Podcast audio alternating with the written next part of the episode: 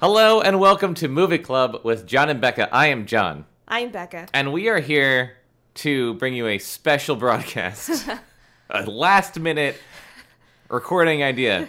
We have not watched a single movie that we wanted to talk to you guys about, but we just had kind of a specific idea. Uh, We've actually watched a couple, we have. and then we didn't record the podcast about them. Yeah, it's true. But true. then this happened.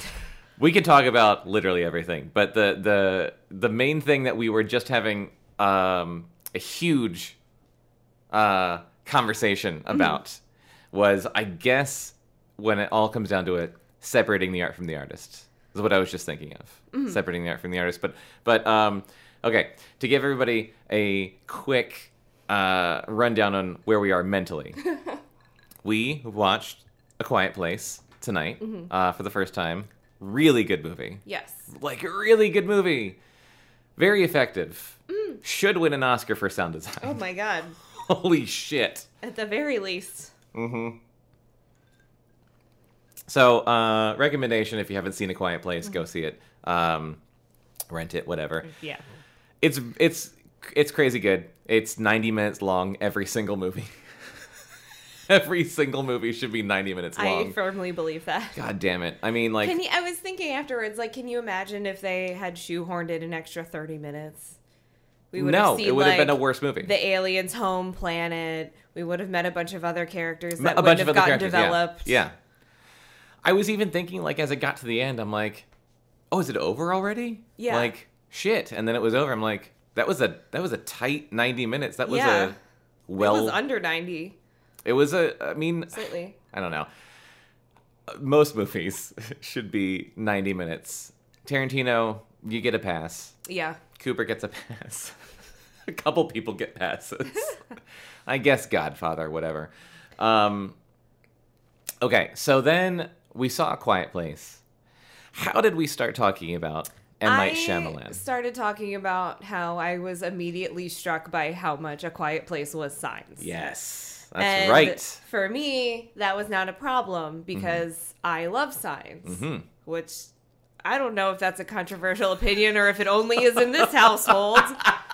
Um, but I loved A Quiet Place. Yes. Not taking anything away from it, but a lot of the plot was beat for beat some of the shit that happens in signs. So it's like, oh, this is like another movie that I like. Cool, neat. Which I didn't even Um, think and about I brought it up, and then John noticed it, lost yeah. his entire mind. Like- I guess you could say I lost my entire mind. you yelled a lot. Yeah, I've been yelling a lot for the last 30 minutes ever since we stopped watching A Quiet Place. It didn't. It didn't occur to you that like kind of isolated family and there's aliens and they don't know why there's aliens and then some quirky not quirky but some specific characteristic about the girl child is Yeah. what defeats said aliens Yeah, no, didn't at all. i was like oh okay i guess It did. doing this It didn't again. at all, which I guess points away from a quiet place. but like, no, I'm well. I mean, the the the sound aspect of a quiet place is really what makes that movie. The the idea of like you can't make any noise. Yeah. Mm-hmm. that's what that's what gives a lot of attention to that movie. And we were even saying like um right in the beginning of the movie how effective it already was. Like literally like ten minutes of that The movie. scene, Like, the holy shit five minutes like the cold in open basically store, yeah, The, basically the cold open of the movie like uh quiet place and then I, I was saying that my favorite horror movies of recent memory have been it follows and get out Mm-hmm. Both movies that are basically like high concept horror movies because it's shit that no one's done before Mm. it follows i think might be the best horror movie of the last like decade maybe more like that's probably a little controversial but that's my that's my personal I'd have opinion. to look at a list. I. I don't see. I get so uncomfortable ranking things in general, Yeah. but Well, yeah. it follows is fucking amazing. It follows is fucking amazing. If it's not like, you know, if it's not like someone's favorite, like, oh, the best horror movie of the past decade or whatever, it has to like get up into like the top Yeah. three, maybe. It's it's such a good concept. It's so well executed. It like it builds dread and tension in like almost every frame of that fucking movie, and it's also probably like ninety minutes long. Um, but But that's not what we're talking That's about. not what we're talking about. Oh boy, I'm drunk. Um, so we're talking about A Quiet Place, and then we were talking about M Night Shyamalan, and I was basically trying to, I guess, defend why I don't like signs or explain why I don't like signs. Um, I, the reason you don't like signs is not that strange of a reason. I mean, I've heard it before. I feel like the main reason I hear is why would the aliens come to a planet that's mostly That's made mostly of water. water, if they can't stand water? But we don't yeah. know why the fuck they came here. They could yeah. have crash landed here. like I like like I, I said, like that that didn't bother me. Like that wasn't a thing I thought of when I saw signs. It was like one of those fucking internet plot holes of like, oh well, why did you know in the Dark Knight Hmm. uh, all the Joker's entire plan is built on coincidence? It's like, well, I wasn't thinking that when I saw the movie because it's a really well made movie. I just think Batman could have saved a lot of lives if he just killed the bad guys, but whatever. um, One of these days, we need to have an entire episode about why Becca thinks Batman is bad because he doesn't murder everybody. I see, and that is not that uncommon of an opinion now either. I know it's not. He could have prevented so many deaths, but anyway. Anyway, Um, so your big qualm with signs is the religious aspect. Yes. and this is what started us down a rabbit hole. well, yes, Um, I because I fully recognize that it's there. It's pretty goddamn ham fisted about it, but it's something that I was always able to tune out and yeah. the parts of that movie that were effective for me outweighed, you know, Mel Gibson putting his little collar on at the end, or I don't even remember that part, like him putting the know. collar on. The, like at the end, is, See, is he that- putting the collar on back on because he's like, I'm a priest again. Like I got my faith back. Ugh. yes, yeah. And see, it's it feels like a lifetime movie. And I'm Yeah. just like, that's gross, but whatever. Like So Joaquin Phoenix is so good, little girl's so good. there, there's two things going against my enjoyment of signs, which Hmm. are like as as we're talking about it, I'm like realizing. Mm-hmm. Like I've never like sat down with thinking like, why don't I like Signs? Yeah, And then and, and then also specifically like with uh, another movie that we were talking about, Mother, Mm. um, directed by Darren Aronofsky. I don't know if it was written by. I guess it was probably written by him. I should look that up. your phone's right there. Uh, yeah. Um, there, there's like two specific things going against my dislike of Signs and Mother that I'm realizing tonight as we're talking about this. Which, number one, is something that I feel like is out of my control, which is my Catholic upbringing. it's like I was raised Catholic. I went to Catholic school for 13 years, kindergarten through 12th grade so basically like up until my 17th year of life i was hammered over the head with catholicism and jesus died for your sins and every like religion and i have a hard time when i'm like watching a movie that has those overtones and wh- where it feels to me like it's hitting me over the head with that kind of stuff i have as i was telling becca earlier i have a visceral reaction of basically like fuck you. Where i'm like i i did my time with this like i don't need to sit for another like two hours and like watch a movie where you you're telling me the same shit i was told for 17 years. And then there's another there's another weird layer which I was kind of interested by in our discussion, which is separating the art from the artist, where I have like baggage that I'm bringing to this movie, um, baggage of M Night Shyamalan or baggage of Darren Aronofsky.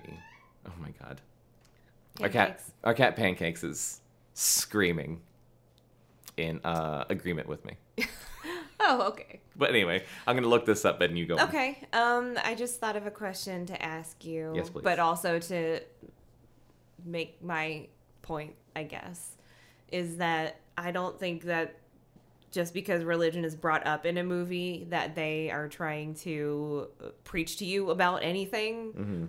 And especially with Mother, like not so much with Signs because that was very like that was pretty preachy, you Mhm. know. That there's definitely a direction that the movie stayed in the entire time. Yeah. But Mother to me was very like presenting this conflict between Mother Earth and God. and like just here it is laid out. Um, so I didn't feel like I was sitting in church or anything. It Yeah. just felt like here's an interesting visual take on this concept, Yeah. and not so much like here's Darren Aronofsky telling me that I should go to church and pray Oh, to Jesus or and- something or other. And I don't think Darren Aronofsky would tell you that. I, Mm-hmm. I like, yeah, I completely agree with you. Mother was not in favor of a Christian God. Like, Yeah. if, if anything, Mother was was um, very critical Yeah. of the Christian God. It was very much, um, you know, we might get into spoilers for Mother. So if you haven't seen Mother, Well, we're gonna just have to list spoilers for everything we're talking about. Signs, Mother, Quiet Place. Yeah.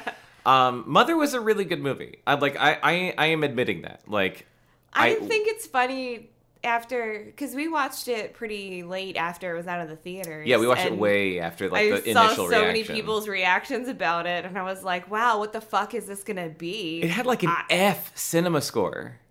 Like, See, and that's something we'll get into. Yes. I don't even know what the fuck that means. okay, Um, I loved Mother. yeah, People saying like, I don't know if I can say I liked it. I don't know, it was something. I don't know. I just straight up loved it. I thought it was a fantastic movie. It. There, so there was something about okay when we watched Mother. I- I was very affected by it. I think that's a movie that is supposed to elicit that reaction. Basically, like it's a really rough watch. Yeah. Like it's a rough And I'm fucking not- watch. I'm not like an art house movie person. Yeah. You know that about me. Yeah, I'm not like the one rushing to see some kind of avant garde art film. Yeah. I don't know. It's just not my thing. Yeah. Like in, in general, it's not your thing. Like Yeah. you can appreciate it, but like, yeah, we don't go to it's the Charles not every something I ever seek out. I don't know if I would have ever watched Mother were it not for the weird reactions that people were having about it. Yeah, And then the curiosity built off of that. yeah. Um, Mother came out. Uh, everyone, it was kind of billed as a horror movie, and then everyone had a really like strong reaction to hating it, like hating it really hard. And so, yeah, it definitely made me want to watch it. I'm like, ooh, what is this movie? Yeah.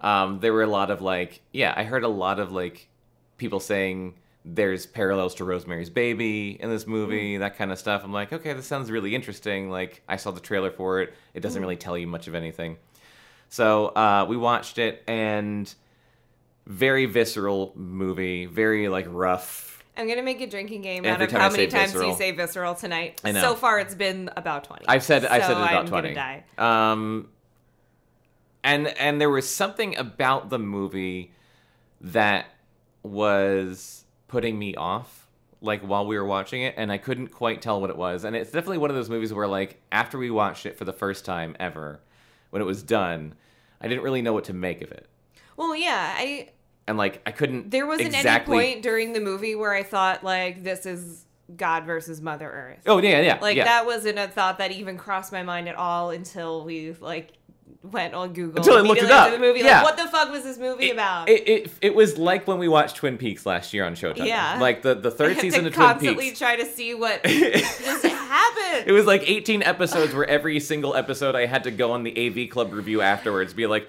oh, that's what that was. yeah. Like, it's too smart. Like, it's too smart, it's too dense. Like, I don't know. Like, I definitely had a reaction to it and felt something from it. I was very mm-hmm. uneasy. And there's a part of me that, like, I mean, it was it was such a crazy well done movie, and Which movie? Mother Okay. crazy well done. Mm-hmm. All the performances were awesome. It was insane. I w- and you know it ended, and I was like trying to figure out what it exactly meant, and then looking it up. Spoilers for Mother. Basically, the concept of it is the the relationship between God and Mother Earth, and and like the two like those two basically forces opposing each other, and reading shit that Darren Aronofsky, Darren Aronofsky had said about it, where he was basically saying like, yeah, it's super biblical. Like, yes, obviously, like this, it's like crazy biblical. This means this, that means that. Like, made me realize what I didn't like about it. And what I didn't like about it was I guess like how biblical it felt. Like there was a part of it that I couldn't quite put my finger on, and then like when I was reading about it, I'm like, oh, I think the thing that I couldn't put my finger on, I didn't like about it, was the super religious overtones, and like, and I and I'm the first one to admit that that's the kind of stuff that like I know is my own baggage I'm bringing to it because of my Catholic upbringing, because like because of the amount of times I've had religion and uh, Christianity, but specifically Catholicism, like not even just Christianity, but specifically Catholicism, just hit me over the head. It makes me kind of angry when someone is like hitting me over the head with like something biblical or religious. Because just to go back to my original argument, I'm just like, I did my time. like I did my time, and I'm I- like, I'm annoyed that you're making me do this again. I guess. I have a couple questions, and I'm not going to run through every single thing I think that you've ever seen that ever mentions God. Mhm. But I have mainly one important question.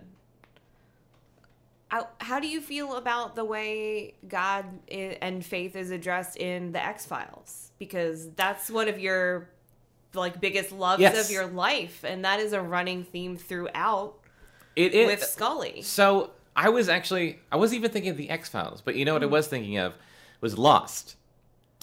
Let's answer my question first. Yes. So my my my answer to your question is the same thing I was thinking about to Lost, but hmm. with with X Files, Scully is a woman of faith, and there's a huge through line through all of X Files where Scully is Catholic, specifically specifically Catholic. She wears a gold cross around her neck. She's a woman of science and logic and faith, and Mulder is a man of like belief in you know the extraterrestrial and all this shit. And a lot of what makes that show great is how they're two completely opposing views on mm-hmm. shit. And it's brought up often on the X Files of where like Scully can't wrap her head around aliens existing, but she believes that God exists. And Mulder's always basically throwing that in her face. Yeah. Where he's like, Why do you believe that God exists, but you can't believe in a fucking alien, even when you saw one? Scully. And like like with X Files and then also with Lost is what I was thinking. Like, it's not. There were times in X Files, and and maybe probably Lost, but like th- there were definitely times in X Files where I felt a little weary, like watching it when it was the more like faith based episodes. Yeah. where it was delving more into the like Scully's like it's like Scully centric. Uh, her she's Catholic. She's a person of faith. All this kind of stuff. I definitely got. I definitely was like weary of that. Like watching X Files. Mm-hmm. Those tended to be my less favorite episodes. And then like watching it again, I think it's it's good because it, it is a good dichotomy mm-hmm. between like Scully and Mulder, those two characters, because they are such like opposite forces. But like, may, I like I honestly think that it kind of boils down to the fact that like X Files isn't necessarily like hitting me over the head and like. I mean, X Files does sometimes hit you over the head with what it's doing, But whatever it you is get enough of a break from it. but you get you get enough of a break from it and like it it hits you over the head sometimes and and you know there's enough bad like there's too many good episodes of the x-files that outweigh like the bad ones um that like if i feel like i've been hit over the head with it then i've You're at least onto something else. then I've rebounded like by the next episode where I'm like, ah, shit, fluke, man, this one's great. Like I go on to the next like really good episode, so it balances out very well. Maybe that's but what like it, it balances is out. still something that wears on you. It definitely does wear on me, and and I was thinking about that with um, with with Lost, where like Jack and Locke, the two characters, where like it's very very hitting you over the head. Where like Jack is a man of faith and Locke is a man of you know science or, or uh, maybe not so much science, but like or no no I'm sorry, it's the other way around. Locke is a man of faith and Jack is a man of science because the whole thing is like Locke believes in the island.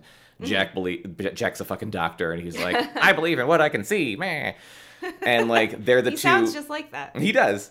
And they're the two like opposing forces through most of Lost. And like there are times where it does like wear on you, where they're hitting you over the head, but like there there is maybe for me at least something to be said where if you focus more on at least just the idea of faith and less on the idea of like specifically like Jesus and mm-hmm. Catholicism and like the specifics of like the Bible, like the Yeah. Christian Bible, like we were talking also earlier about C.S. Lewis mm-hmm. and Chronicles of Narnia. And you asked me why I'm not annoyed by Chronicles of Narnia. Yeah. Like some people are. Like most people, A lot of people. explain my tattoos to, and they're like, they Yeah. give me this look like, oh, you're one of those big Christian weirdos or something. Like, I just really like those books. They're like Harry Potter. So That's how I explain them to people, and Yeah. they people just have this huge impression that he's just he's a Christian author, and the only thing to take away from it is that it's just like a big like There's nothing you else know- to it. Yeah, exactly. Which okay, number one, first of all, C.S. Lewis was he like I know, obviously he was Christian. Yeah, Was he Catholic? I don't know. See, like I don't know that either. I should look that up. I would I feel like venture a guess that no. wasn't. Yeah, But he feels like he's not Catholic. So I read. No offense to Catholics, but I feel like he's I mean, Too I cool. I can say it's fine for me to say like some offense to Catholics. I was raised Catholic. Catholicism is a fucking bummer. Like I have known a lot of people who are very religious. Um and I have a lot of respect for people who are religious and faithful and like and open-minded, I guess. Like there's something to Catholicism that's very closed-minded. And you can say that about like a lot of religion. Yeah. You know, like any major religion, people get into it. They're like, "Oh, Yeah. religion's a cult," that kind of thing. yeah. If if you're religious and you're open-minded, that's fucking fantastic. Like I'm all for that. I don't think anyone should not be religious. If you Yeah. want to be religious, then you should be religious. And one of my good friends, I haven't talked to in forever, but uh, one of my friends, Mark Edwards, that I used to hmm. work with, he might listen to this. I don't know, but uh, Mark was and is he, one of the reasons he moved away was to like go and work for a church hmm. in New York.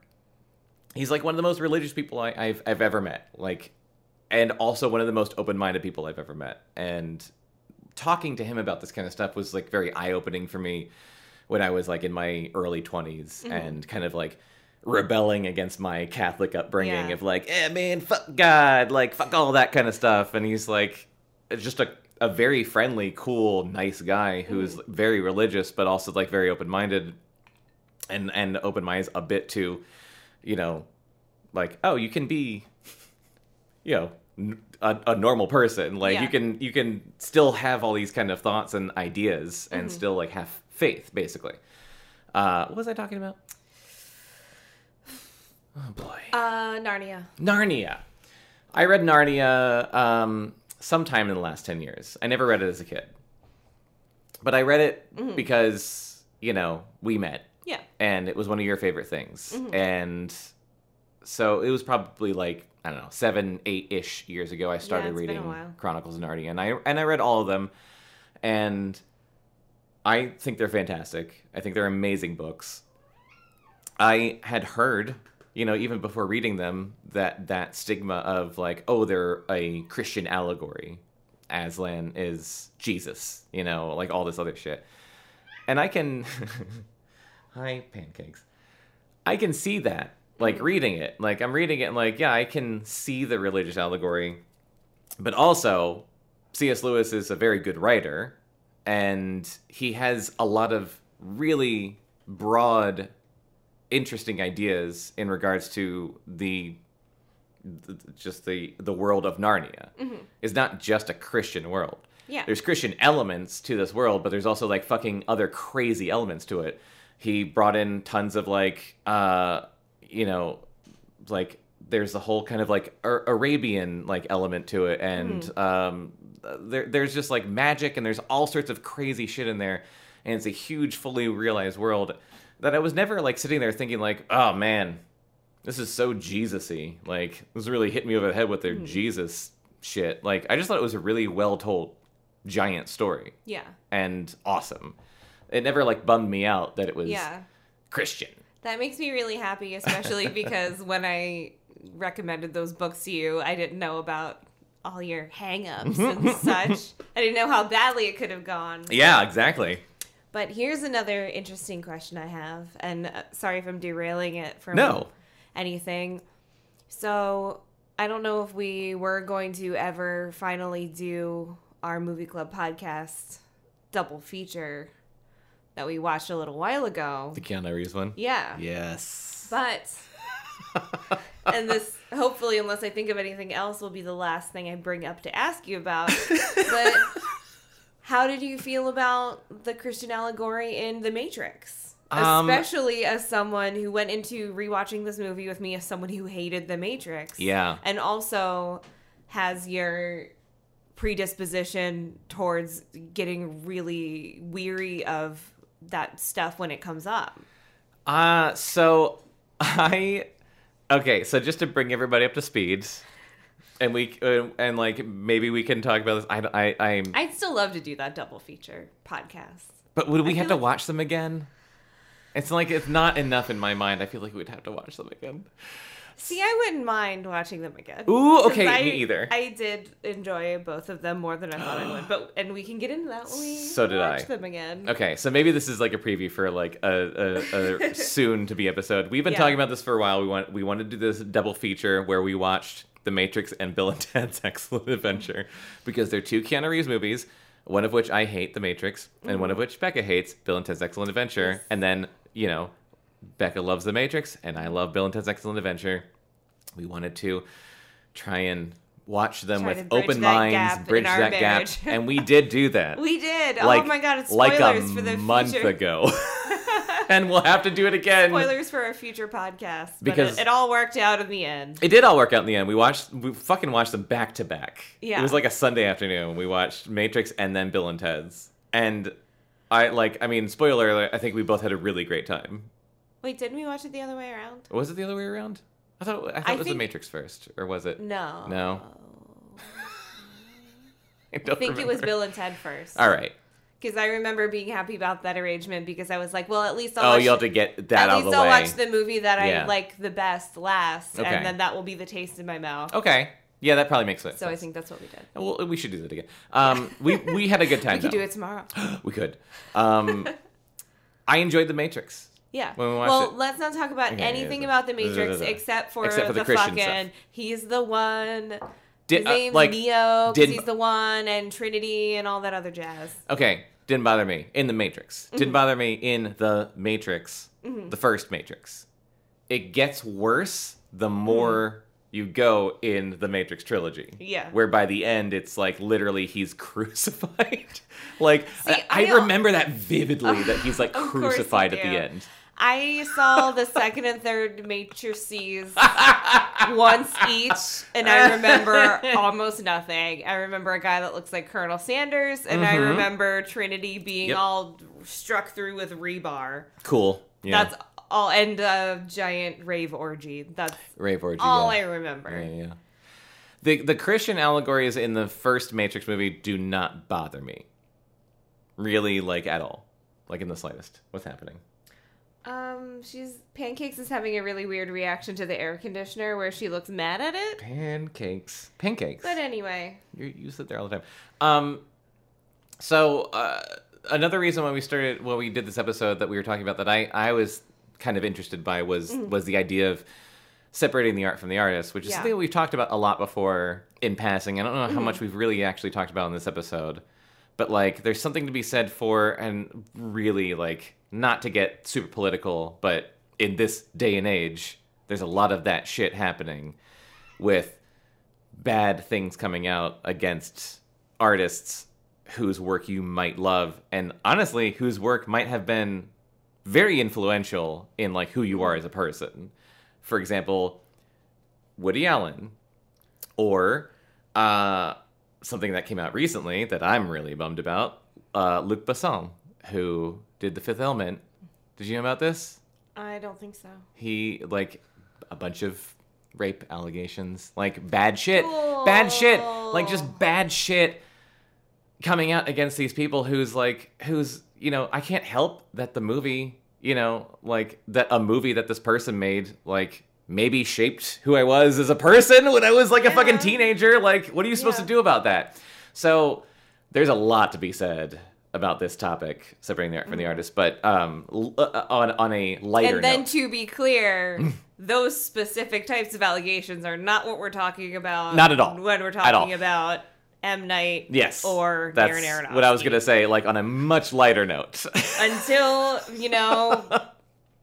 A news report comes out in the future because Oh, it fuck. always could. It always could. As of this moment, that is not what we were discussing. So on a much lighter note, it's really more about like the hangups about like the the personal hangups that like you might bring into a movie that affect Mm-hmm. the way that you find this movie. So we were talking about M Night Shyamalan. It kind of led into this Darren Aronofsky discussion, and like uh, it's weird because I was going through M Night Shyamalan's career kind of in my head and then also out loud and and Well, and being- then we discovered, but uh, we both had different experiences Mhm. With his career. You had where I somewhat of an ideal experience. Reiterated, reiterated to me for the millionth time that ignorance is bliss Yeah. because, and we'll probably cover this on a later episode, but I've never seen The Sixth Sense. Yes. Um, was spoiled for me, so I figured I didn't need to bother. Uh, John disagrees, but we'll get into that later. I'll figure that Um, out later. I saw. I'm pretty sure the first movie I saw of his was Signs, and I Mhm. loved it. And then the second movie I saw of his was The Village, and I loved it. And when did you see Unbreakable then? I don't remember when because it was so boring that I it left my brain and I didn't care and I didn't associate it with him. Yeah. Under- because I just didn't care. I was like, Yeah. well, that was a boring waste of my time. Which, by the way, like anyone who hasn't watched Unbreakable in a long time, it's fucking boring. like, I'll be the first one to say, it, you know, for a long time when I was like a college student, really into film, I was hmm. like, Unbreakable's M Night Shyamalan's best movie, man. And then I watched it like a couple years ago. I'm like, this movie's fucking boring. It's not good. Which bums me out because It's a great concept. well, well, no, that's not why it bums me out. Yeah. Um, Split was so fucking fantastic. Well, yeah. And now we're getting this Unbreakable Split mashup, and I'm like, ah. I am. A, I'm wary. I don't want that to happen. I'm wary. Like it could. It's either going to be. Well, here's the thing. Like in my opinion, the the the movie Glass, which is what it's called, the sequel to Split and Unbreakable, it's either going to be good the way Split was, or self indulgent the way a lot of his other movies are. In my personal opinion, Yeah. I'm really hoping it's good the way Split was. Split was really good. Yeah, I was Split. shocked. and see at how and good Split was. Something that might start to get into the point that you're making, which was, I don't think he had done much leading up to Split. he had hadn't. he? No, He, had, not really kind been of blacklisted for a while. Yeah. And then Split came out, and we didn't see it in the theater. I thought it sounded interesting, but we just didn't bother because he's burned us so many times Well, before. and I thought, you know, he wasn't a draw to go see a movie anymore. But then it Yeah. sounded interesting, and we it got good reviews. things. Yeah. it got good reviews. So then we watched it at home on whatever, and we both loved it. Great, super. It's crazy And good. that was after basically a palate cleanse yeah, of M Night, which is what I went into Signs and the Village with. yeah, and that, that that's where I get into zero baggage, which makes me super happy. That's yeah, that's where I get into the and whole your like experience was so different. baggage separating the art from the artist thing because like with M Night especially, um, and I, I was telling you about this that you you didn't know about his Sci-Fi Channel thing, which is I did not know about that crazy. until tonight. I was looking it up because like I couldn't exactly remember, Well, but so what year was that again? that was right before The Village, What year was that? 2003, four ish, maybe. Okay. I was. So I, I, was 2003. about to graduate high school. okay. Um, and I don't think we had the sci-fi channel. Yeah, and like, uh, yeah, like M Night was such a weird thing because he he he inserted himself too much in his movies. He inserted his himself and his personality too much. Here's another question. Yeah.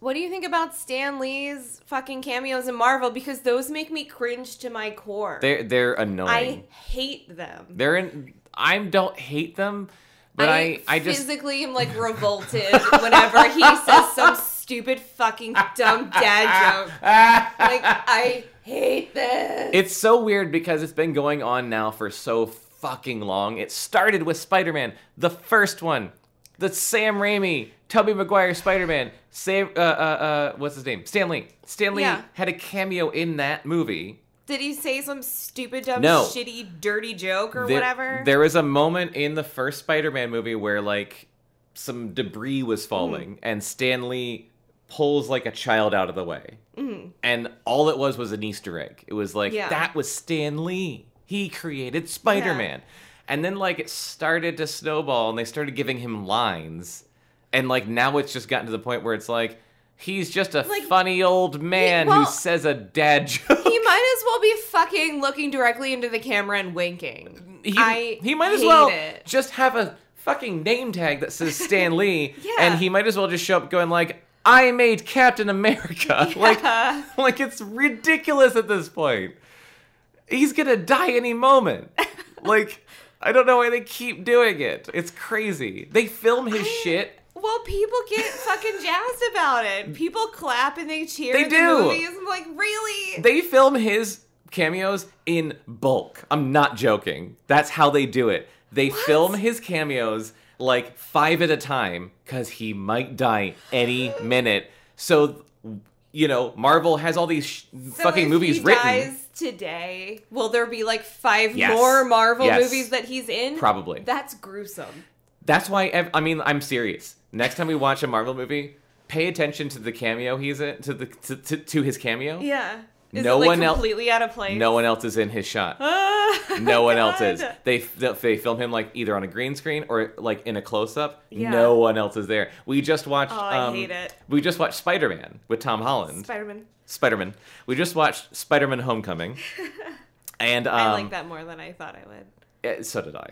It's a really good movie. It's good. um, his cameo in that movie is where where Spider Man um makes some ruckus like in an alley at night, and a bunch of people are leaning out their windows yelling, and Stan Lee leans out his window, yells. It's just a close up of Stan Lee Yeah. leaning out a window, and then it cuts away to someone talking to him, Yeah. and then it cuts back to him talking. It's just a close Yeah. up. He was not there. Like they just shot him at the same time they shot his Guardians of the Galaxy cameo and his Avengers cameo. Like it's really weird. I don't like. I'm not in favor of that. I don't like that at all. it's, it's pretty gruesome. Oh my god. what was the What was the point of this? Where, how did we get here? Oh, uh, M Night inserting himself in M. the Night- movies. yeah, M. Night- So, do you mean physically in the space of the movie, or do you mean himself and his ideals I- and stuff? I- Because if we yeah. really want to go back to it, I like, kind of it's mean his- not just Stan Lee; it's Hitchcock Well- doing that shit. Like, hey, look at me, I'm here now, and The yeah, exactly. I don't have a problem with a director inserting themselves into the movie because if you want to compare Hitchcock to M Night, Hitchcock is in the background. Hitchcock, sometimes, sometimes it's really goddamn obvious, and it's it's sometimes it's really cheesy. well, yeah, like but here's a silhouette in the shadows or whatever. but does Hitchcock ever have a line? I don't remember. I don't think like maybe he does, but I don't I, think he does. I, I'm pretty sure there's some dumb derpy joke in. well, I want to say it's one of the Cary Grant ones, but it's been a while. so I, there's definitely some that are subtle, and there are some that are like, "Here's a giant spotlight on Hitchcock. Look, he's here." and that is that that is ridiculous. And one could argue that you could get It away with it back in the it. day. Well, but it takes me out of it. and Even I yeah, for as much as I love those movies, I'm just like, okay, there there's he is. I Hitchcock. There he is. it. It's uh, it's Thing. it's it's more it's less subtle than um, Michael G. Wilson is one of the producers on the Bond movies. He's um he's he's Cubby Broccoli's stepson. Uh huh. Um, he's in every movie from like uh, the Timothy Dalton ones till now. He's in every single movie. He just I has a cameo. that is. But like exactly, he doesn't say anything. Yeah. He's not. He doesn't look like Hitchcock. Like you don't know what Yeah. he looks like. He just puts himself in there because he wants to. Yeah. And like Hitchcock, you know, Hitchcock looks like Hitchcock, but Hitchcock doesn't alter the plot of the movie that he's in.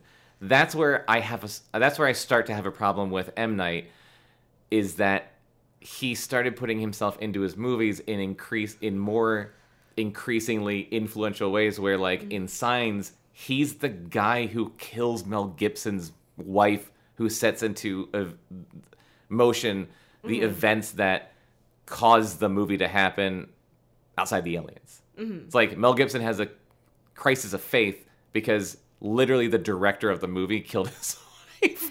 And it's like, you couldn't cast a person. You couldn't just be like the waiter at that scene at the cafe. You had to be the fucking guy who killed his wife. They weren't in a cafe, but They, were. um, But, they were like- in their cars. But they were in their um, cars. but like, but uh, and then in in in the village, in the village, it's like almost more annoying because see, it's you and see it's him- actually been a while since I've seen The Village, so I don't remember what his cameo was. his cameo it's, it's so annoying and i actually like the village i watched it again years after i saw it and i hated it and i watched it again with an open mind and i was like this is this is a good movie but his cameo in the village is when bryce dallas howard spoilers for the village. When bryce dallas howard co- gets you know out of the village and you mm-hmm. find out that it's actually present day and that they're mm-hmm. in a national park and that they're protected in a national mm-hmm. park and the whole reason why they can't leave is because it's 2003 or whatever. She's asking for medicine and she's blind. She can't see anything. So she asks for medicine and this park ranger goes to his boss and his boss is M. Night Shyamalan. Off camera, whom you see in a reflection, like of glass, mm-hmm. and literally the entire scene is just M. Night Shyamalan explaining to you the plot of the village. Because it's just like this guy going like, "This woman needs medicine," and the guy and M. Night Shyamalan's like, "They came to us in the '70s, and we're not supposed to interact with them." This is the whole story of like this is the reason why, and I'm just like fuck, fuck you, like fuck you, like god damn it. Why do you have to be the person doing this? I wouldn't mind it if it was a different, if it was an actor, if it was nobody. But the fact that I know it's you, and this is where we got into this discussion of separating the art from the artist, is like, I know it's him, and it makes me angry. it's not cute to me. It's not cool. It just like, it infuriates me. See, I don't think it's cute or cool or infuriating. I just think it's whatever. I don't know. It doesn't bother me. It doesn't really affect me in one way or the other. Yeah. I, but I don't remember the village well enough to remember that specifically. I remember signs really well, yeah. and it didn't bother me at all. Um, I never thought about it as like what an ego trip to put yourself in, you know, such a you know crux of the movie plot type of role. Yeah. I just thought like that was a really interesting scene. It was so jarring how he sped off really fast, and I just thought that was a good scene. Mm-hmm. I didn't think about like what a dick, like what a dick. sucking yeah. his own dick, putting himself in his movie. Well, and, like, and I- that, and- that never crossed my mind. And I honestly can't remember uh, at this point. I can't remember if when I saw signs and when I saw the village for the first time, if I had these thoughts or if they have built was- over time yeah, because of was like before the Sci-Fi Channel thing. yeah. I don't know if this is built over time If because want, of like can you quickly, Yes. like maybe we set a timer, Yeah. and in thirty seconds you explain the Sci-Fi Channel thing. I can explain it super quick. Set a Holy goddamn shit. timer. Oh god. because I don't trust you. All right. And you told me this earlier, and I was hearing it for the first time, so maybe the listeners don't know. Okay. All right. Are I'm gonna set a timer. Yeah. Okay. Set a timer for 30 seconds. Okay. So right after, shut up! Right after Signs came out, uh, the Sci-Fi Channel was airing this thing that was like the Secret Life of M Night Shyamalan. I can't remember exactly what the name was, but it was basically like M Night Shyamalan is a secretive director, and we've got the scoop on him. We've got secrets on him, and they were building up, building it up. It was like a big press thing, and it was right before The Village came out, his next movie, and it was this huge thing. Like we got some dirt on M Night, and the whole thing was just like oh, you're gonna find some shit out. And then, right before it aired, it came out that M. Night actually orchestrated. That was 30 seconds? That was a lot faster. All right, you get another 30. You gotta give me some time. it came out that M Night actually made it himself. It was a mockumentary. It wasn't real. None of it was real. He made this thing himself to build like m- mystery about himself. And it came out that it was fake in the same way that it came out when Fox did the alien autopsy thing and people actually thought it was an alien autopsy and then Fox had to say, "No, this was fake. It's not an actual alien autopsy, Well, you just idiots." like the shit with Discovery and, the mermaids. and the mermaids and the megalodon. But yes. well, I mean that stuff I feel like should have been a little more obvious that no, there weren't fucking mermaids. Well, yeah. So basically, M Night did a thing that was a hoax. Yeah. He did a he orchestrated a hoax Like an expose on himself. about himself. Yeah. That's the worst That's part. That's pretty douchey. It's bad. It's douchey. and it came out that he orchestrated a hoax about himself to build mystery about himself. And Sci Fi Channel literally had to apologize for falsely advertising something that was fake before it even aired. So by the time it aired, he had lost faith. Like, if you want to talk about fucking faith, he lost, like, he he he just lost ground. Yeah. Like people were just like, "Oh, you're just a dick. Like you're you're a dick. You're not like you're not fantastical. You're not smart or interesting. You're just kind of a dick."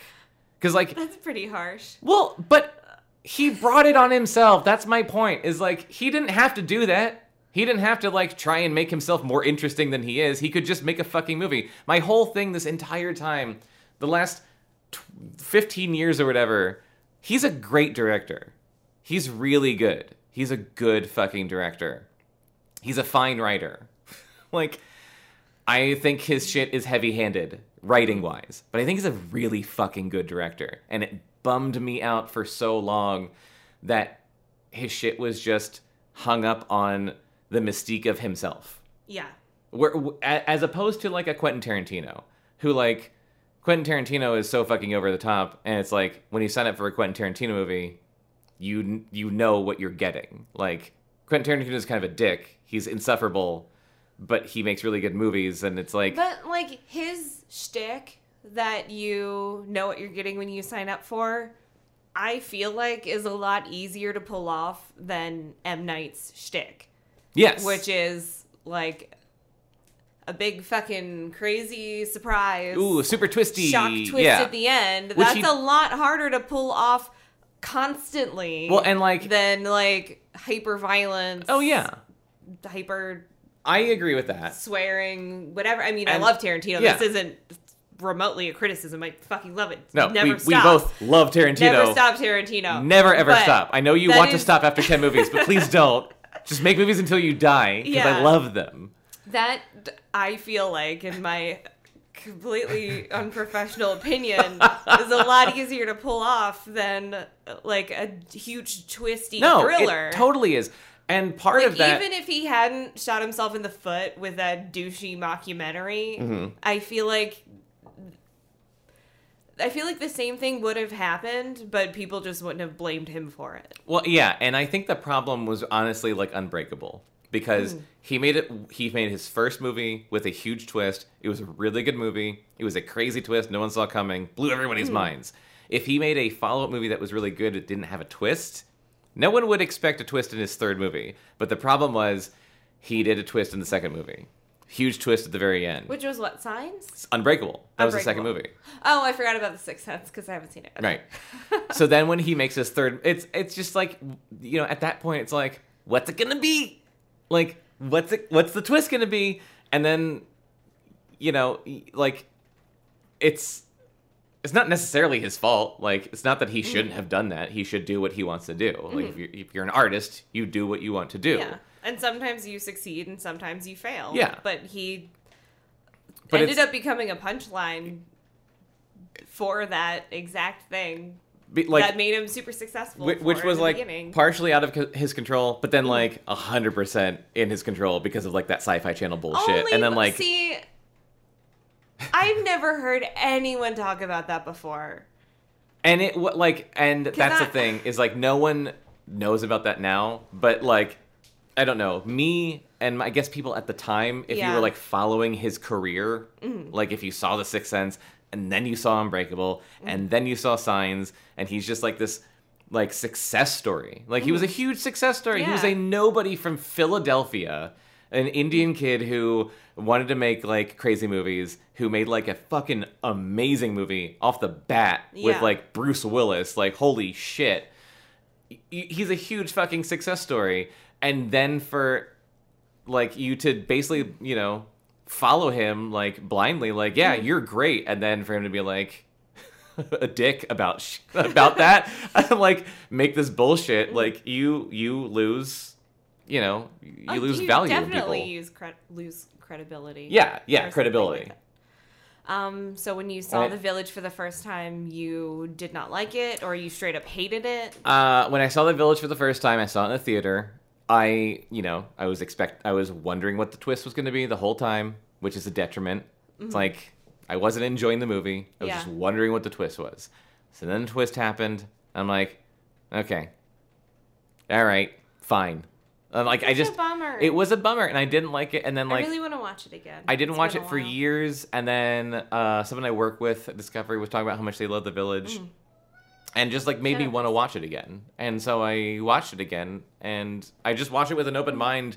because it had been years since I Yeah. saw it. So I watched it already knowing what the twist is, Mm-hmm. and I just watched it. Excuse me, as a movie.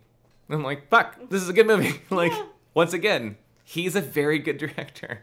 And then, uh, you know, and then he made a couple other movies that got horrible, horrible reviews, like The Last Airbender, and I can't even remember what else. The oh, Lady, Lady in the Oh God, The Happening, Lady in the. I I See, never. after Ugh. after The Village, the only movie I saw of his until Split was The Happening, Which and I fucking hated it's it. It's a horrible movie. I hated it. It's a horrible so movie. Much. There was nothing about that movie that I could stomach. Yeah. Like, I- particularly just felt so unhappy about watching that movie Mhm. because the death scenes were so, to steal a word from you, visceral. Yeah. That I felt sick to my stomach. But then everything in between was so bad also. So dumb. Like I don't, so I don't know how I didn't walk out of the theater. The death scenes were so fucking disturbing to Yeah. me.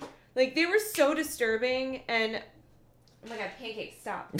I saw it in a theater and there was a guy behind me that kept laughing and I just felt like I'm in the presence of a serial killer. Yeah. Because this is so dark and creepy and horrible and disturbing. And there's someone laughing. Like I just feel sick to my stomach. And the acting was bad and the writing was bad and the plot was also bad. So My my favorite ever Mark Wahlberg moment ever ever is from the movie when that old lady is accusing him of mm-hmm. like being against her, and Mark Wahlberg goes, "What? No." It's a, Somebody it's kills himself with a knitting needle in that movie. Oh, yeah. I knit all the time. I have anxiety. I have obsessive thoughts. I think about that often. So, okay. I don't want to ever have to think about that movie, and I think about it often. Here's another thing about the happening, which is going in, like, which you've brought up a couple of times about how you don't watch trailers, you Mm. don't really like know a ton about stuff, like behind Yeah. the scenes wise. oh yeah, and this is an- this is another big part of Yeah, this whole reason we decided to podcast yeah, tonight. I Um, don't go out of my way to seek out trailers. If we're watching a movie and Yeah. there's trailers before and I see them, I don't ever go out of my way to Yes. try to watch them. you don't watch I them on like YouTube or anything. ever, ever seek out reviews. Nope. Especially before a movie, I don't give a shit what anyone thinks about Yeah. anything. Which is all the reviews I see are. Ad- admirable. It's admirable. Well, like I, don't wish I was like that. I don't know why you would care what a stranger thinks. I barely care what my friends think. And so the only opinions I get on movies are friends who have seen the movie first and Yeah. post about it on Facebook. Yeah. That's all I get. I don't give a shit what anyone else thinks about it because I don't want to walk in there with someone else's opinion bouncing around in my head. I vividly remember when The Happening came out, the ad campaign for The Happening Mm-hmm. was like for real, quote, M. Night Shyamalan's first R rated movie. I'm not even joking. Like, that was how they build that movie. I'm sure you can go back and find the trailers for that movie. you. Was like, you know, the first R-rated movie from M Night Shyamalan. So like, I literally just went into, Because into it it, thinking, gory? yes. I, so I literally went into it thinking, so this is just going to be another bullshit M Night movie with a bullshit twist, but And fake also blood. like blood and gore and like maybe some swearing. And guess what? It's exactly what it was. It was No. just a bunch of like gory, like disturbing scenes, and then the dumbest fucking twist and the worst acting in the world.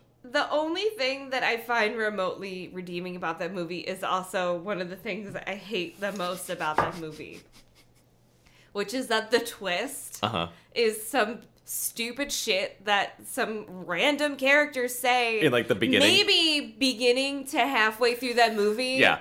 and you think that can't be it That's because not that's it. so That's fucking dumb. stupid. And then It's in the end, plants. they were right. in the end, they were completely right. So it was Oh. it was oh. like a soft twist. Like the twist was that the dumb shit someone said earlier was true. The twist is that the twist is so stupid you never saw it coming. yeah. Gotcha. Like, Oh my god. So once part again, of me fuck you. part of me really hopes that that was an intentional like fuck you for fucking getting all crazy about the twist. Well, and I've also your twist. yeah, and Here's I've never. the dumbest thing, and I'm gonna tell you about it already, and you're not gonna believe me, but you know what? It's right. I feel like Lady in the Water and The Happening happened in like probably the darkest point in M Night's life or career because like yeah, I don't know. I heard a lot of bad things about the last Airbender too. well that too, but like just uh, that just sounded like it was a really bad movie. But like specifically, what the happening is like yeah, the twist is some dumb bullshit. Yeah. someone said, and then Lady in the Water, which I've never seen, but I've heard plenty about because M Night plays the most important character in the entire movie, who is like apparently a writer who saves the world, and his nemesis is a critic who doesn't like his work. And it's like, See, what are you that trying feels- to say, M Night? that and only basing it off of you telling me what that movie is about and you not having seen that movie. I just trying to want to be clear. Neither of us have seen Um, Lady in the Water. That does sound listening. fucking ridiculous. Uh-huh. That's ridiculous and like self-aggrandizing shit that I did not feel like was present in Signs or The Village. Yeah. But if that happens the way you said it happens in the the oh my god, I almost said The Shape of Water.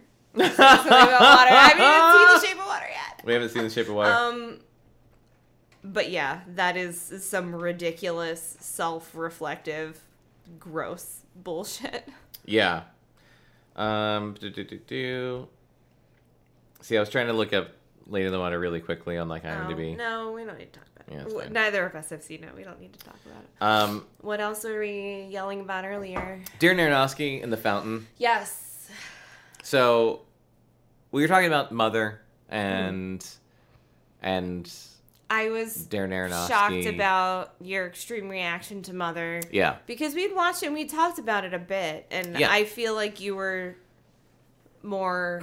I don't know. You were, had more opinions about it Yeah. while we were talking about it tonight than right after we saw it.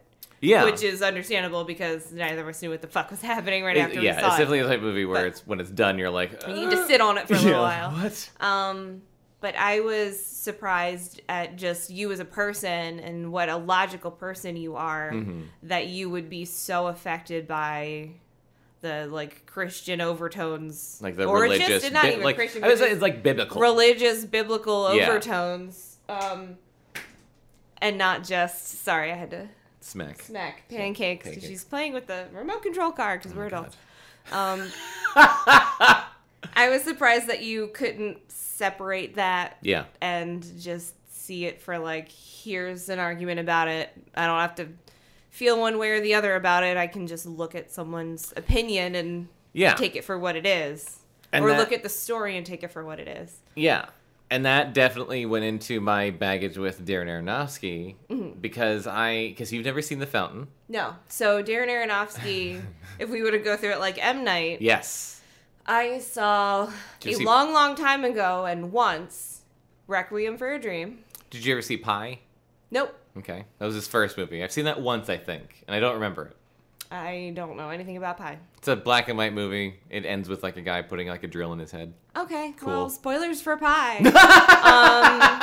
um, never saw that. I saw Requiem Yes. once. Yes. Decided immediately that I never needed to watch that movie again, Which is which the I hold still. Natural reaction Yeah. to that movie. I yeah. Um And I think after that, all I saw was Black Swan. Black Swan, And yeah. then Mother. Well, and so now- I know there's a lot of stuff that I missed in between. See, now I'm curious because like I Am I missing something else? I want to know if you're missing something else. Mm-hmm. I want to know what his actual filmography is. Yeah. Um, because yeah, he's I- one of those directors where I'm like, I feel like I've probably seen all of yeah. his movies. I was aware of The Fountain. mm-hmm. And I remember, I don't know if I saw trailers for it or whatever, but I remember thinking that it looked dumb and I didn't want to see it because it just looked like a dumb romantic comedy or not Oh, even shit. romantic comedy, but dumb romantic drama. That was his third movie, The Fountain. The Fountain? 2006. Yeah. Where were you in 2006? Um, I was a couple years into college Okay. and probably working between two to three jobs and a full time student, so I was probably not going to see a lot of movies. Okay, so he did Pi, then Hmm. he did Requiem for a Dream, then he did The Fountain. Oh, then he did The Wrestler, which we saw. Oh, I love The Wrestler! Yeah. Oh my god, that was a great That was movie. incredible. So Wrestler, Black Yeah. Swan, then something about Lou Reed and Metallica. Okay. Oh, What? and then okay, then Noah. He did that movie Noah with Russell Crowe about Noah in the Ark. I forgot about that. That looks fake. Yeah. This- That looked like a fake movie trailer. then Mother. something, So making fun of okay, okay. So here's okay. This- oh my god, the wrestler was so good. Wrestler's fan. Wrestler and Black Swan are fantastic. And and hmm. but and here's the thing with Darren Aronofsky. Like I, you know, obviously got into him at the same time as a lot of other people, like in college, and I went to film school. So it's like you saw Requiem for a Dream, you're like, this guy's fucking amazing. This guy's an amazing director. It's so crazy.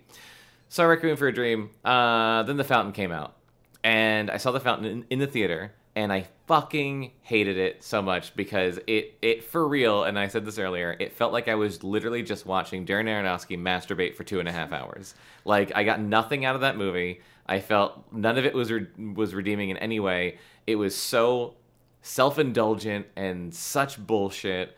It was just like I, I was saying like it felt like when you are stuck listening to someone's theological discussion that you hate. It's just like and you can't walk away. and you from can't it. walk away from it. It's just like, ah, you've got a lot of opinions on shit. Like it's just like I'm not into it at all and I hated the fountain so much. Um and then he did The Wrestler and Black Swan. Both of those are incredible movies. Once again, both those are like rough. So, did you go into those movies thinking or worried that it would be him and his ideology is coming out at you, or No. were you just like, let's just see what this movie is? No, honestly, it was like just see, let's just see what this movie is because like you know, just from seeing the trailer for like Wrestler or Black Swan, it's like, well, neither of these look like they're particularly, you know, um I don't know what the word is, like like metaphysical. Like Yeah. they both look fairly straightforward and they're both like super art housey, you know. They're they're both very dramatic, arty uh movies, but they they don't necessarily uh have a lot to say like in the grand scheme of things, I guess. I don't know. I mean, I think I know what you mean. Like, Mother, the entire movie was a giant metaphor, Yes, exactly. and the wrestler has Wrestler- a lot to say about Oh, yeah. a lot of things, but it's not. It's not all fucking symbolism. No. it's not. This really is representing something completely different. It's here's a story about a guy and And I don't whatever have- else fills that story. And I don't have anything against symbolism. Like I don't I don't mm-hmm. hate movies that have symbolism. You know, I don't hate movies that that are symbolic that have but- shit uh, that you need but to like read what into. I was saying before, like a movie like Mother, that's not typically something that I would ever get into. yeah. Like movies that have a little bit of that stuff, absolutely, but I don't know. You would never be able to sell me a movie on like the entire movie is one giant metaphor for Well, this. I would be like, "Fuck you! I'm not Exactly. watching that." That's how I feel about the fountain. That's how I feel about the fountain. Yeah. I hate the fountain.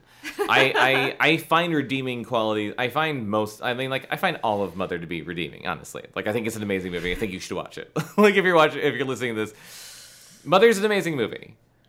Don't watch the fountain though. Like the fountain's like one giant exercise and like, what if this man? Like it annoys the fuck out of me. And there's an aspect to Darren Aronofsky that is like that. And I feel like he's doing that 100% in The Fountain. Mm-hmm. And I feel like he was doing that a lot, a bit in Pi. I barely remember Pi. A lot of it. A lot of it. I feel like I, I barely remember Pi, but it, that's another one where it's just like, ooh, there's a lot of ideas going on, man. Like, uh, what if like, what if you drilled your head? Um, I don't know. Requiem for a Dream is pretty straightforward. It's like, what happens if you're a drug addict? Yeah. Here's the horrible shit that happens when you're a drug addict. a few it's different answers. very affecting and horrible and incredible. And the wrestler, same thing. And Black Yeah. Swan, same thing. And then Mother is, oh my god, who even was that? That was pancake. Mother, it just like Mother, I feel like triggered me in the things I don't like about Darren Aronofsky and those kinds of filmmakers. Like the kinds of filmmakers who make a movie that are just like like I don't know. There's a part of me who understands that movie like film is a medium for you know what you want to express. And then there's another part of me that is film is a medium for entertainment and you put in like people go to see movies to be entertained. Even things that even movies that have interesting things to say there's still a part of me that's being entertained and transported you know by them. Yeah. i don't necessarily think that movies are strictly oh my god. Dusty you're ruining my thought. Dusty's just like I just want to see how he gets out of the spot without wrecking everything. He's currently sitting on a shelf. Full of legos full of Legos. well, he daintily kind of got off the shelf what was i even saying Oh my god. Um, Okay. there's, you know, he could you knock it all over. You just want over. movies to be fun and dumb. I That's all I'm don't though. I don't. Like, I I understand some movies exist to be just fun and dumb, and I understand some movies exist to be purely works of art, Yeah. and some movies exist in a gray area between the two of those. Um, I just don't necessarily enjoy movies that only exist to be works of art. Sometimes I can appre- like Mother I appreciate for what it is. I think it I think Mother's incredible. But then there's other stuff and I'll bring this up, which is a really weird thing to bring up. But uh I can't remember his name, but Bjork's husband. Bjork's husband. You lost me. Oh, you I lost me at Bjork's I husband. super I'm super gonna lose everybody right now. Gotta look this up. Bjork's husband made a movie called The Cremaster. He made several movies Oh called my god. I've heard about that probably only from you. Oh, seriously? Okay. Oh, Cremaster 3. Yeah, there it is.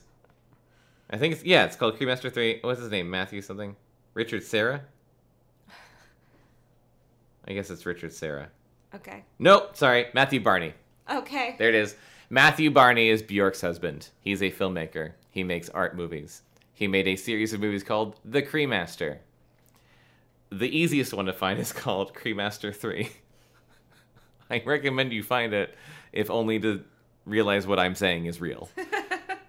the Cremaster is, from what I remember, the name of the muscle that controls your uh, balls from going up into your body That's horrible. not I'm not lying. I think I'm not lying. God. I watched this movie kind of as a joke. I showed it to our friend The Alex third Hayes. one third one. I've never seen any two? of the other Okay. ones. Never seen the other ones. The third was the only one you could find, like on DVD. Cremaster 3. They shot it in the Guggenheim Museum. It was uh, Matthew Barney, like painted white with like a tartan, like around his neck and like a big thing on his head, Mm-hmm. And he basically has to like run through the Guggenheim and like battle monsters. And like one of them was like a woman who had no leg. It was like a model who has no legs. She was like dressed like a cheetah. It's a lot of like boobs. It, it- like it's the most insane shit. It's the most insane shit. All of it Yeah. means something. Mm-hmm. I don't get anything out of it. That's my point. Yeah. I guess it's like that's the type of thing. That's an extreme version of what I'm saying Yeah. Where like it's a movie that exists it's super fucking you know it's a work of art Mm-hmm. it's incredible to look at there is artistry behind it. I can appreciate the artistry. Everything I'm seeing means something. But like I'm not getting anything out of it. Like I'm not reaching those conclusions. Yeah. I like there's no way I would ever reach those conclusions. Sorry if I was too loud. I like there's just a there's a fine line to to draw Yeah. between because there's stuff that I've seen where it's like it's it's up for discussion and I can draw my own conclusions and I Yeah. can figure out stuff and and I enjoy it when people make movies that they want you to figure out what you think it means. Yeah. And then there's shit where it's like I had this idea about the Bible. like and it pisses me off, I guess. Like maybe that's the end of this. that's what I understand. feel. I understand what you mean. It's frustrating to see that a director is trying to go somewhere and you don't know what the fuck they're even talking about. Yeah. And you're like not even in the same ballpark. But then a question I was thinking about to ask you, I think you kind of just answered, is so much of Twin Peaks is some crazy symbolic Yes. nonsense. Yeah. But it's also, from what I understand, a bunch of utter nonsense. Yeah. Where it's not like I pulled this directly from the Bible or I pulled this directly from here or from there. And this is a complete recreation of an allegory about blah blah blah. Yeah. I feel like there's a lot of shit that is completely out of David Lynch's imagination Yeah. that he doesn't even have a conclusion or an answer to. He just wants to display it. Oh, and you are completely welcome to project whatever you feel like onto it. And it's not like it's not a thing like you're not in on it if you don't get it. There still was a lot of like, I don't fucking understand what I just saw. Yeah. Especially when it comes to all the the actual um mythology. Sorry, it took me a while to think of that word. Yeah. All the Twin Peaks mythology Yes. um there's still a lot of that that clearly is referenced back to and has a you know connecting link to it but there's so much shit that you don't have to know it to have a feeling about it or to have an opinion about it. Yeah. you're not wrong you're not right because he doesn't tell you what it has to be Yes. and he might not even know what it has to be that I feel like is a really, really good, like maybe thesis statement for what we've just been talking about. yay Like for real. i was still in college No, but like kidding. seriously, like horrible. the difference between like David Lynch and Darren Aronofsky, Mm-hmm. where Darren Aronofsky did something very, very uh, allegorical and and uh, metaphorical and and you know crazy out there. But, and he had a very specific thing in mind that was his thing. And not even necessarily that like if you didn't get it then you're dumb but it's just like th- like he this is what he was going it's for. not it wasn't like oh it could be this it could be that. There's there's a few different ways you could interpret it. It's Yeah. When we looked it up it's like oh no there's only one way this It's is like- exactly what it was and all the actors knew what it was yeah and like this so everyone this was in on it they're just Earth, not telling this you represents god yeah which like I liked having that direction, Yeah. but it also kind of bummed me out to think like, oh, all all of the ideas that I had during this movie were just flat out wrong. Yeah. So I guess I can just dismiss all of them. yes as opposed to David Lynch who doing what he did in Twin Peaks season 3 last year was like honestly what felt like shit that like maybe he just dreamed. Like Yeah. shit that like even he doesn't understand and he just wants to elicit a reaction. Mm-hmm. And it's like the reaction that was elicited by mother for me was like you know i was thinking about stuff i was trying to figure out what it meant and but i was kind of like off put by it and i didn't quite like it. And then like you know and then i found out what it was and i was annoyed and then like the reaction that was elicited by twin peaks was kind of similar like i don't quite know what it meant. It's really weird. Super super crazy out mm-hmm. there. I don't quite get it. But also it doesn't even necessarily have like a, s- an, an exact meaning. And this Yeah. is what it could mean. And this is also what it could mean. And this is you know maybe it doesn't mean anything. And the fact is that like that shit has s- sat with me Yeah. for like a year. Like the David Lynch Twin Peaks stuff like really affected me as opposed to like the Darren Aronofsky stuff that like affected me but like also just kind of annoyed. Well, once you, well, I don't know about that Yeah. specifically, but I mean, once you have a definitive answer, it's easier to Yeah. just move past To move past thing. it. Yeah, that's Where- true. And there was so much of Twin Peaks season three that was like goddamn infuriating to me. Yes. and and I was just saying I love how open ended a lot of things were and I I don't need my handheld through everything and Yeah. I, I like being able to project my own meaning on the stuff but you just spend so much fucking time with things Yeah. in that season where it was you talk about filmmaking and I'm Oh, throwing yeah. TV in there to be entertainment. A lot No, of that was I mean- not close to entertaining for me. No, it wasn't. And like and and also weirdly like a lot of it was infuriating. A lot of it was Yeah. infuriating. So much of it had no payoff. So much of it was frustrating to watch. And then like weirdly that's not what I remember. Like I I do remember being infuriated and if I was to sit down to watch it again, I'm sure I would still be like annoyed by some of it. But the stuff that stuck with me, like I'm left thinking it was an incredible thing that I watched.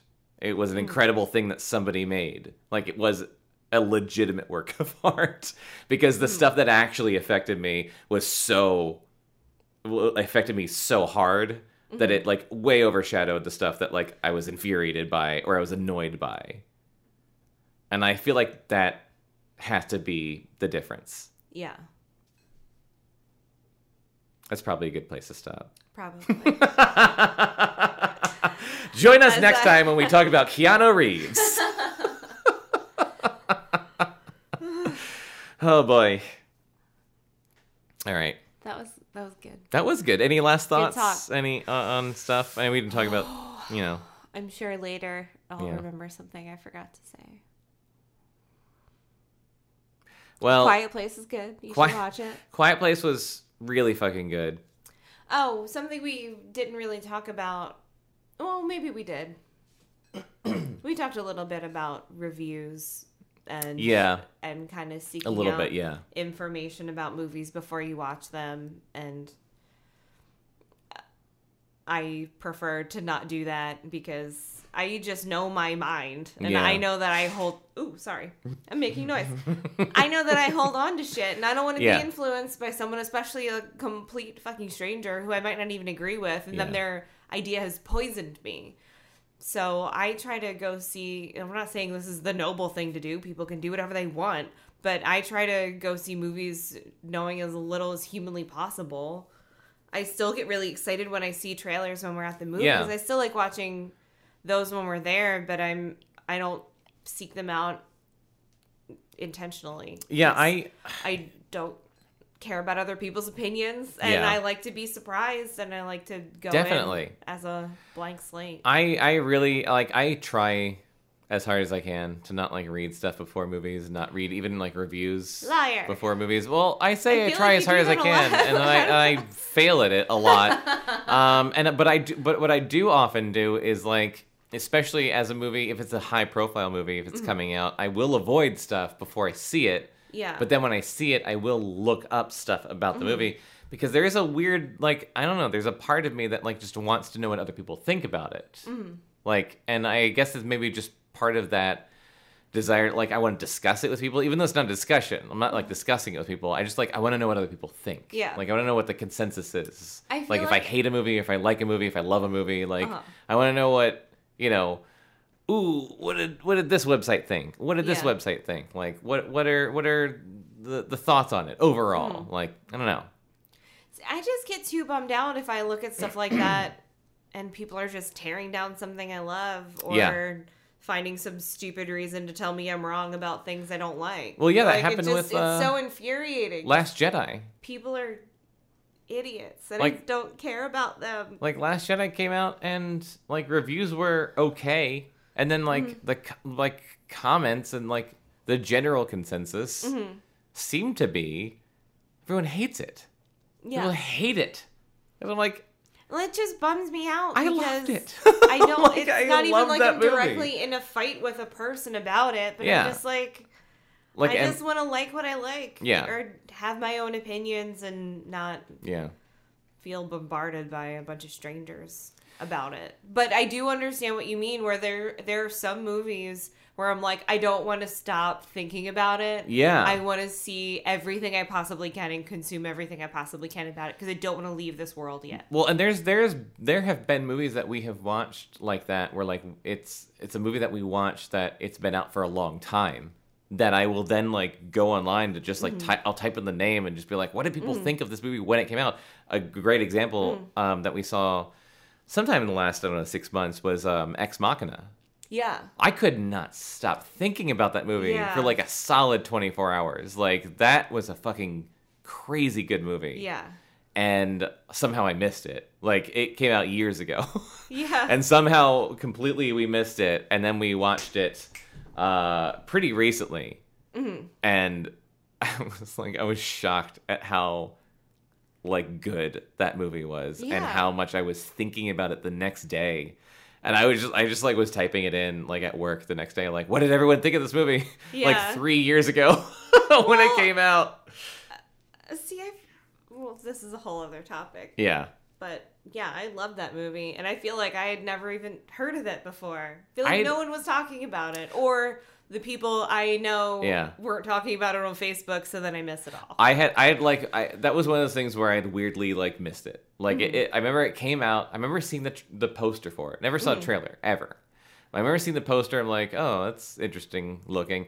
And then it was the type of thing where I would hear or or I would just read about it mm. on a lot of like best of like, I want to say like 2013 but mm-hmm. like it, it was always just like you know one of the best movies of whatever year or like one of the best sci-fi movies of the last decade Yeah. a, a, a lot of things i would read would be would just list that movie i'm like oh i guess this movie's good i never saw it i never Yeah. heard anything about it weirdly but everyone seems to think that it's one of the best movies The only thing You know, I saw of it before we watched it was a gif of Oscar Isaac dancing that Kelly sent me while I was at work. which was an incredible part of that movie That was. Oscar isaac was so good yeah. in that movie. if you haven't seen Ex Machina, you should watch that, and then you should watch A Quiet Place. There's some good movies that have come out recently. Yeah. It Follows, Get out. Oh my gosh, yeah. God damn. Well, maybe This we'll do a maybe we'll do a Halloween recap in a few months. That's a good idea.